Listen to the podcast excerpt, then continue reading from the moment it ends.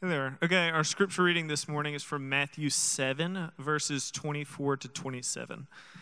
Everyone then who hears the, these words of mine and does them will be like the wise man who built his house on the rock. And the rain fell, and the floods came, and the winds blew and beat on the house, but it did not fall because it had been founded on the rock. And everyone who hears these words of mine and does not do them will be like a foolish man who built his house on the sand. And the rain fell, and the floods came, and the winds blew and beat against the house, and it fell, and, it, and great was the fall of it. This is the word of the Lord. Thank you, Sam. Well, it's been great to be able to um, be back from vacation and to unpack uh, a lot of the passages that we've been looking at. And yet, at the same time, if you've been here or been listening on the podcast, uh, you know that these have not been easy passages. Uh, we've been looking at what's called the Sermon on the Mount. It's a, a sermon that Jesus gave um, in Matthew chapter 5 through 7. Matthew is the beginning of the New Testament, it's a book written there. And what's interesting about it is he begins this sermon with a lot of things about character and, and, and maybe topical in a sense. Uh, he then moves into kind of our uh, righteousness and showing, you know, being showy about prayer, being showy about uh, the things we do, and being careful not to be a hypocrite. But then he, in the last four weeks, this is being the fourth, he's really unpacked kind of some scary passages for us. He's kind of opened up some sermons and some places where we can actually think that we're in relationship to him and we're not at all. And that's pretty frightening uh, if you think about it. you know, I, when I was in college, um, many people had dogs. Uh, my roommates and I thought, let's not do that, let's have a pig. So we had a pig, sounds like a typical frat kind of thing, you know, have a pig in your house and that kind of thing. Well, this wasn't just like one of those pot-belly pigs that people have at their show. This is like actual hog, you know. So my roommate goes, buys this hog, this thing, we build a little shed in the back, and he's, you know, Pearl, she, Pearl, is in the back. And I don't know if you've had a pig before. I don't know if many of you have, but um, they dig up the yard, and the whole yard was the most fertile yard in the place. It was in Waco, Texas. I went to uh, uh, Baylor in Waco, Texas. Can you imagine? In the middle of Waco, Texas, is fertile, nice. In the middle of uh, right next to campus, and I remember being at home one day and hearing these strange sounds, and, and it was coming from underneath the house. And I went outside, and Pearl had somehow gotten underneath the house. And I get down and I, I look, and Pearl is right under the bathroom. Now, our house was, uh, later on, uh, when I uh, realized it was torn down basically a year after I lived in it, because if you looked under, the entire back bathroom was held up by a log. Someone had propped this log underneath it, and this is why if you put a marble in our house, literally it wouldn't stop rolling. Like it, and like find its way to some corner. It, Pearl had literally shown me one of the scariest things. She could have just knocked that log a little bit, and that whole thing just went down, and just stuff everywhere. I mean, it would have been awful. But isn't it interesting, though, that that's kind of what this passage is getting at? it's revealing what we really build on. And it really is interesting that Jesus, over the last four weeks, as we looked at this, he begins by talking about the narrow gate, that the way of following Jesus is actually narrow, it's difficult, small. He then moves into prophets and talking about that these, there are prophets that will come and, and proclaim obedience, that this is how you follow Jesus, but it's, it's false. It's not the way to really follow him. And then, thus, even after that, talking about our fruit. Do you see production in your life? Is there actual reality in what you see in your life that's connected to your relationship to, G- to Jesus. And then he finishes with this. He finishes his sermon with a parable saying, Is your foundation really secure? Have you ever kind of gone down and looked into your heart to see if you really are connected to him? Because the storm here isn't just one of those storms that comes in life every so often. This is the final storm that reveals your foundation for what it is. It's actually somewhat frightening. It should make us say, Do I really know? Have I really checked? Have I really looked down deep into my soul? as Augustine said, the house of my soul to see what's there? Because here's what, and it's just an interesting thing. Martin Luther, we're celebrating um, the, the 500th anniversary of the Reformation. The Reformation was when Martin Luther, that Augustinian monk, actually pulled away from the Catholic Church years and years ago. And this is a celebration of not that so much, but of revitalizing of the Word of God, following Jesus. And the first, he wrote 95 theses that he nailed to a door in Wittenberg. The first one, many of us may have heard before. The first one was that repentance is all of life. That we're supposed to repent. We're supposed to turn from bad and good things to Jesus. That's all of life. That's what we do. But have we ever actually stopped to read them or even the last ones? I want to read to you the last two theses that Martin Luther had on the 95 Theses. He said this 94 Christians should be exhorted to be diligent in following Christ, their head, through penalties, death, and hell, and thus, 95, be confident of entering into heaven through many tribulations rather than through the false security of peace. Did you hear that? That we actually are supposed to take in the weight of this passage, even the last three sermons, parts of this sermon, and this to say, do we really get it? Do you understand why Jesus is layering this over and over and over? And the power of that. What does that mean for us? How do we have a true peace, not a false one? And how do we know our foundation is sure? So, we're going to look at two things marks of a faulty foundation and then marks of a true foundation. Simple. I think what Jesus lays out here in the parable is what we're going to be looking at. So, what, is a, or what are marks of a faulty foundation? And he begins, everyone then who hears these words of mine and does them will be like a wise man. Then he goes down, he says, everyone who hears these words of mine and does not do them will be like a foolish man. But if you go into both of the ways he describes the houses, they look exactly the same. There's this parallel of building. They look very similar and, and very um, done well. It's an interesting note here. They, they look the same, but they don't have the same foundation. They've even been lived in, they've even been loved on. I, I mean, it's not hard to find. Like, not only have cooking channels taken off, but building DIY channels have taken off. Housing network is huge. And, and because all of us are beginning to take more care in the places that we live. It's kind of odd, even if you watch some of these channels, like the mini houses, the teeny tiny house shows, and then there's these big house shows, there's tree house shows. I mean, it's like houses everywhere, you know? But, but it's, the point is that we actually care, that, that we want to build houses that fit and form to our longing and desire in a tree, really small, on the beach, wherever it may be, we want to take good care of our house. Both of these houses, these people took care of.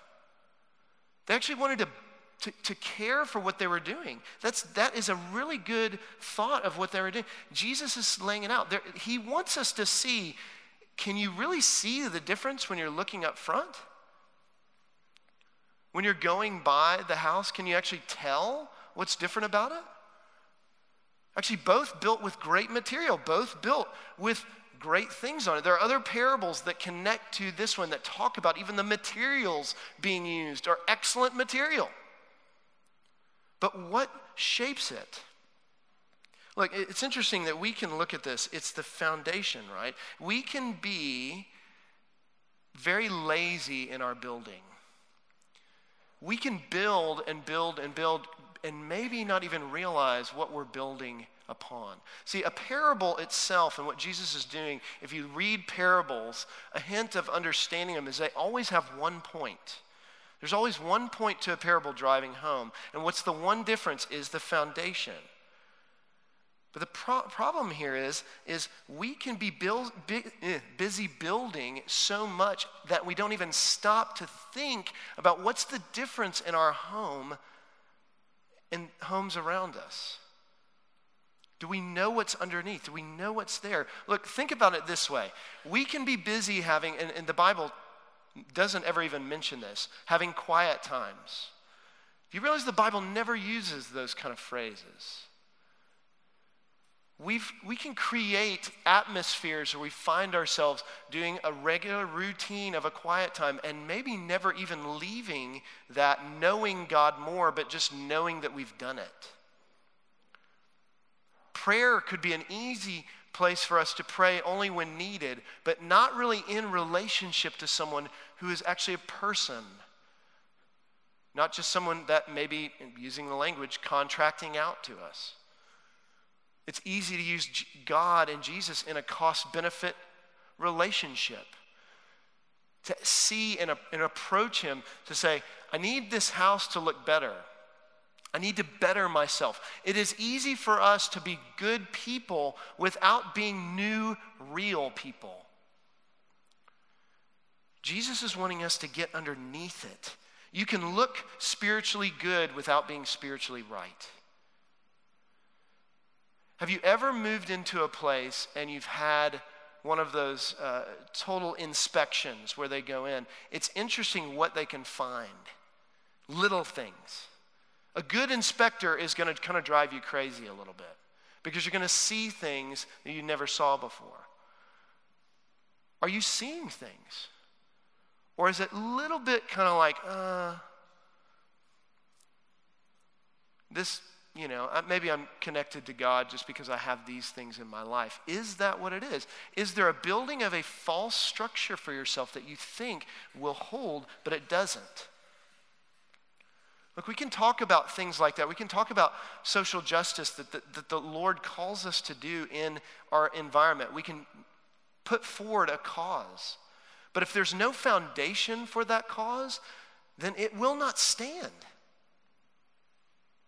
Now, I'm not saying there's not good, relative good we can do, but what I'm saying is if we're putting our whole house, if we're building our identity on top of that, we will be left wanting. And it doesn't mean the house isn't worth it, but it does mean where are you beginning? We have to ask that question. Francis Schaeffer, who is a great uh, theologian and apologist, meaning he defended the Bible and, and the scriptures, he said this well about modern man. He said, Modern man has his feet firmly planted in midair. Do we actually have our feet on something solid? The Bible uses this language a lot of, of someone walking down a path and their foot slipping. But what does it mean to have your foot sure and steady? What does it mean to be on the path and have your feet stand firm, not in midair. And do you know that? I think a lot of it is that we create, and here, here's the biggest mark of that. I think we utilize and we see our relationship and our avenues of that to God as luxuries rather than necessities. Oftentimes we talk about things like reading the Bible, prayer, going to the, the communion table. These are means of grace. We've talked about this before some. But what that means is, is that it's an avenue in which your relationship with God continues to grow. It's not an end in of itself. But oftentimes we treat reading the Bible, prayer, those things as luxuries, not necessities, because, and they fall away, and we know this. Like, this isn't a shaming thing. This is the thing that, why is it so hard for me to spend time with God? It's because we've treated often those things as ways to make us feel better rather than seeing them as time spent with someone. And maybe many of you in this room are doing that. Maybe you're doing those things well. Maybe you find yourself checking the boxes. But over and over, we need to be reminded that these are means by which we get to know Jesus more. We know him deeper in that way. The question is do you depend on the house or the foundation more? Our house was a part of, uh, before we moved into it in the 2010 flood, was a part of that. There was literally a river flowing through our neighborhood at one point. So when we purchased our home, we had to be aware of the, the uh, floodplain disaster, hoping that this, you know, as people say, it's a 500 year flood. We hope that that's true. I, don't, I think people just say that just so they can feel better. But I hope that when it rain, every time it rains, it makes me go, oh gosh, what's going to happen to our house? You know, I don't think of it right away, but then if the, the other weeks during this last uh, month, when it was raining over and over and over, I kept thinking, I think we're okay, right? I think we're okay, right? I kept kind of trying to reassure myself that, oh, 500 year flood, you know, like, oh, Titan Stadium was a swimming pool. That's like one, you know, once in a lifetime. You know, that kind of stuff, the images we saw. But isn't that how we handle it? Isn't that how we handle things? Do, do, would that make, if you were in relationship with someone and you treated them in that way, uh, would that feel good to you? Would you be in relationship long?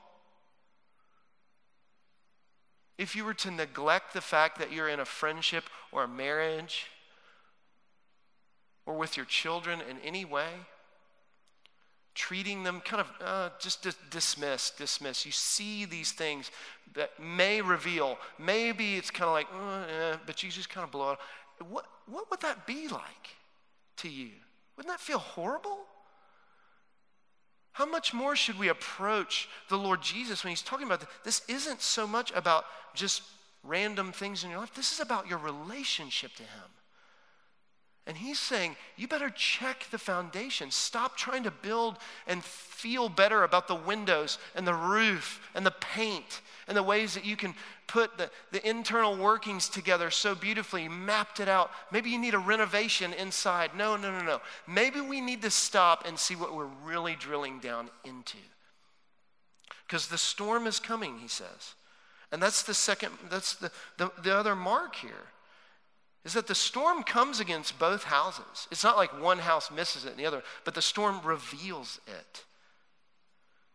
To build a house or building in the ancient time was really actually a tedious and very difficult thing in the summer months is when you would basically build and, and because of the dry warm days that was the best time to build but because of the, the bronze clay it would be easy as people were digging down in, the, in, in ancient near east to, to actually stop and feel as though the clay was hard enough and so they would actually stop at certain points. And this is where jesus is coming at. He's saying you got to keep going before you start going up you don't just stop just because the ground feels firm, because what would happen is when the rain would come, it says, even as I was reading an Arabic commentator on this, it, the, the rain would create this mudslide, and it would just begin to erode all around that. And if you didn't go far enough, it just took everything right with it. What felt hard, like that hard clay, became nothing but mud. In fact, the commentator who wrote about this said this. He said, Every Christian knows that building a house is not an easy endeavor. Rather, it involves an exhausting and frightening effort, strenuous hardships, along with continuous life threatening struggles. You know what really reveals our foundation is our suffering. In this life now, when you hit suffering, when you hit things that are trials and tribulations, what do you do with it? What does it reveal about your character? Does it harden you? Does it make you want to build better? I mean, isn't that what we oftentimes do to make our lives more comfortable? What a great illustration. We want to build another, wi- oh, well, I'm hitting suffering and trials in my life. If I just built another wing of my house where I could just go and be secure, what, isn't that how we think? But don't trials and tribulations reveal what's really there? Shouldn't it drive us down to say, Gosh, when we hear it raining, when we know it coming, like I have to at my house, instead of saying, I think I'm okay sitting in my chair, can't, shouldn't I be thinking our house is steady and secure because it's drilled down deep? Both houses receive the suffering, both receive that. But what are, what are those platforms that you use? I, I have so many faulty platforms that I find myself easily, when suffering hits, it goes, Are you sure you want, you want to put all your weight on that? What are the platforms for you that if they were knocked out, if your foundation was knocked out, it would reveal everything? What is it? Your health? Your job? The culture here? Your friendships? What is it that if it was taken away from you, that you would find yourself totally amidst the flood without any steady ground to stand on? What would you do? I find it very fascinating that Jesus uses this parable to describe to us what is faulty and what is good. Because here's the scary thing it may take, many of us are really good at bolstering new parts onto our house. But what I, I think we need to be warned about is it may take a, and many of us may not have been through this, it may take a major catastrophe in your life to reveal that you need a real foundation.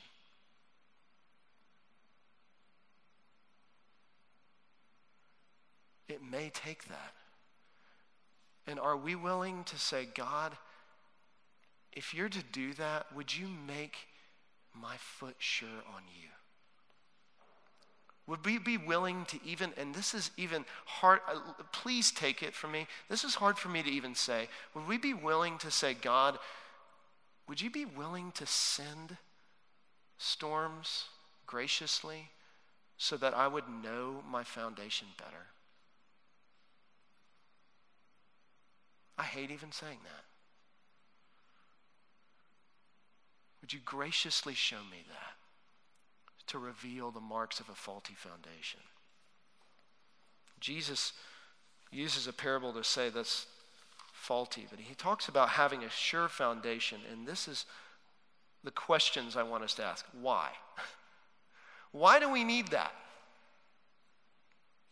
What does it mean for you to have a healthy foundation? And why? Why listen to Jesus? Because you, read this and you think, well, here's these words of mine. He'll be like a wise man who built his house on a rock. I mean, does it, does it sound kind of like rules to you? Uh, the question is this, too. I mean, are, is it hard for you to think about this and go, obedience is really important to Jesus? Is he saying you'll be saved by your obedience? No.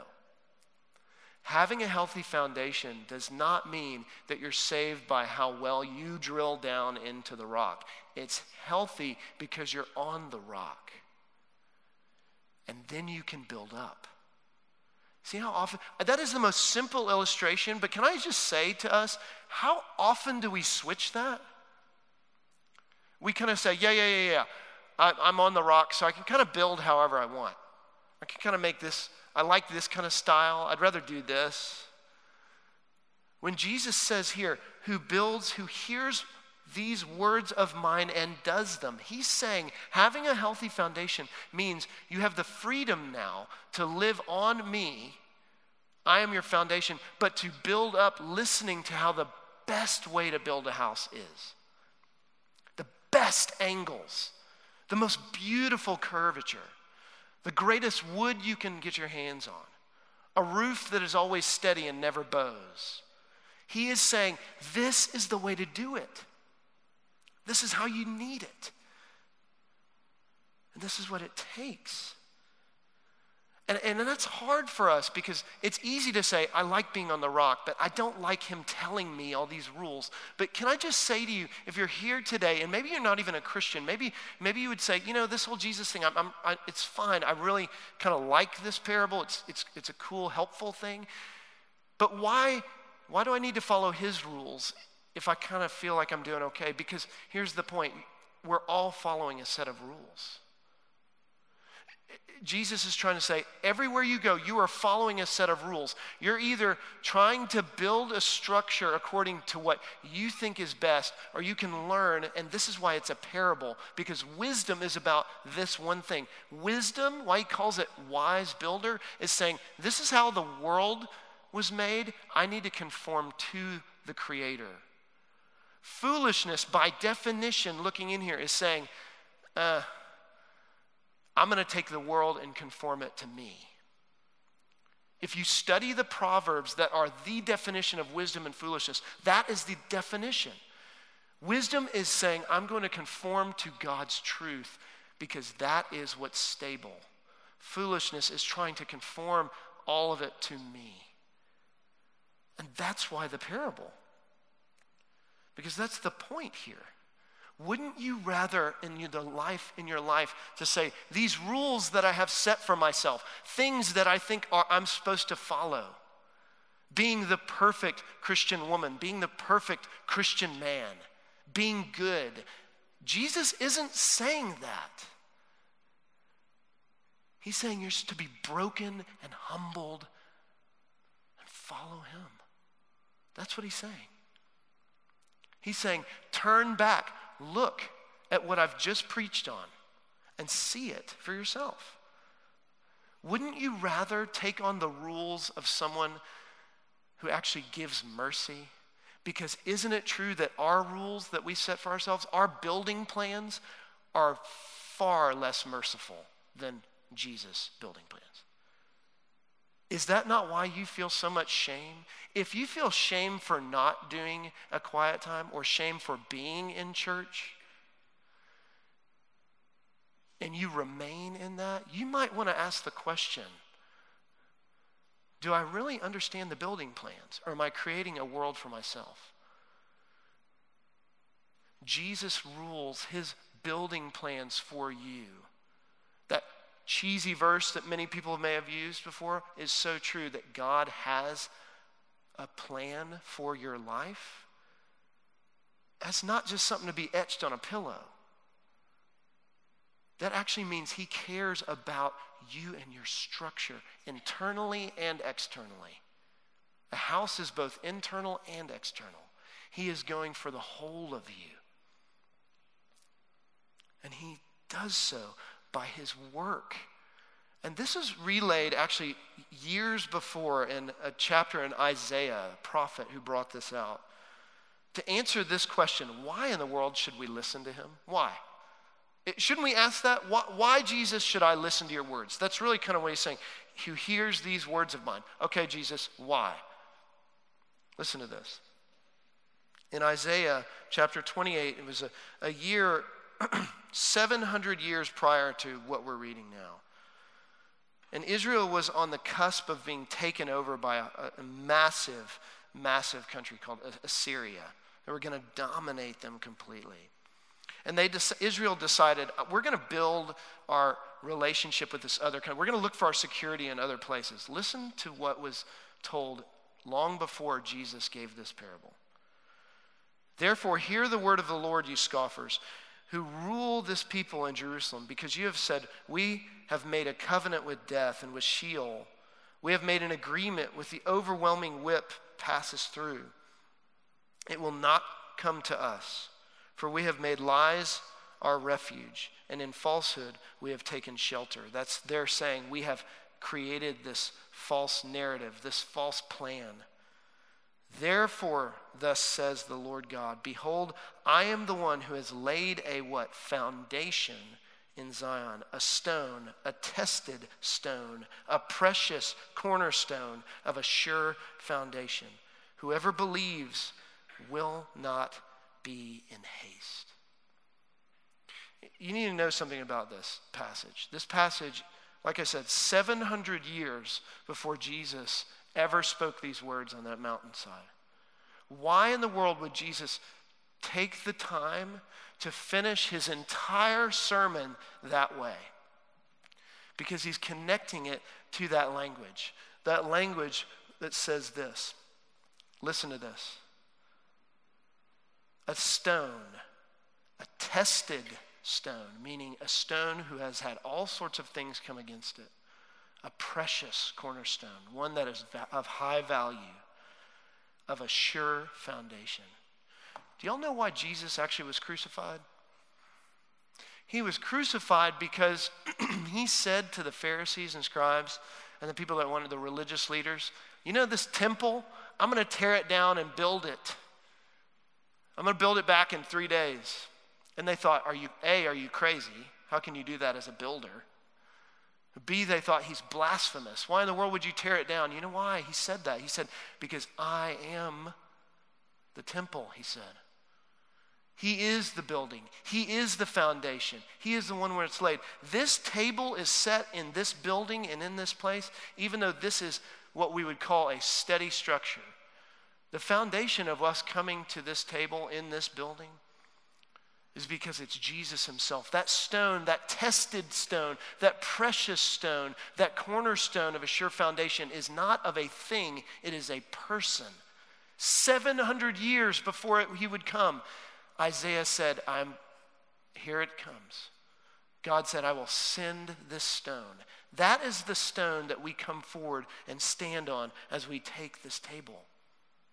As we come and take the body and blood of Jesus, it's because he's a tested stone. This is not your body and blood. He is a precious stone. It is knowledge, it's close intimacy, and he is a sure foundation. If you're here this morning and you would say, Yes, I follow Jesus. This table is for you. This table is for you to come forward and say, It's not because I'm doing this that makes me a Christian, a follower of Jesus. It's because I have Jesus, because I have a, my foot will not slip, that I can take this with joy.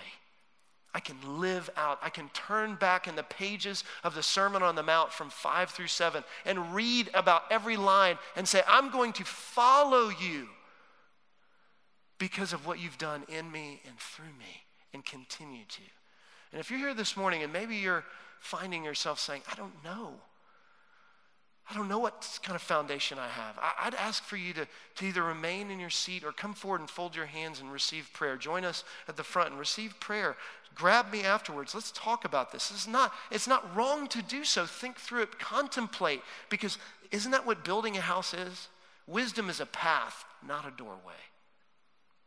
It's not something you just walk through, it's something you learn and you walk down.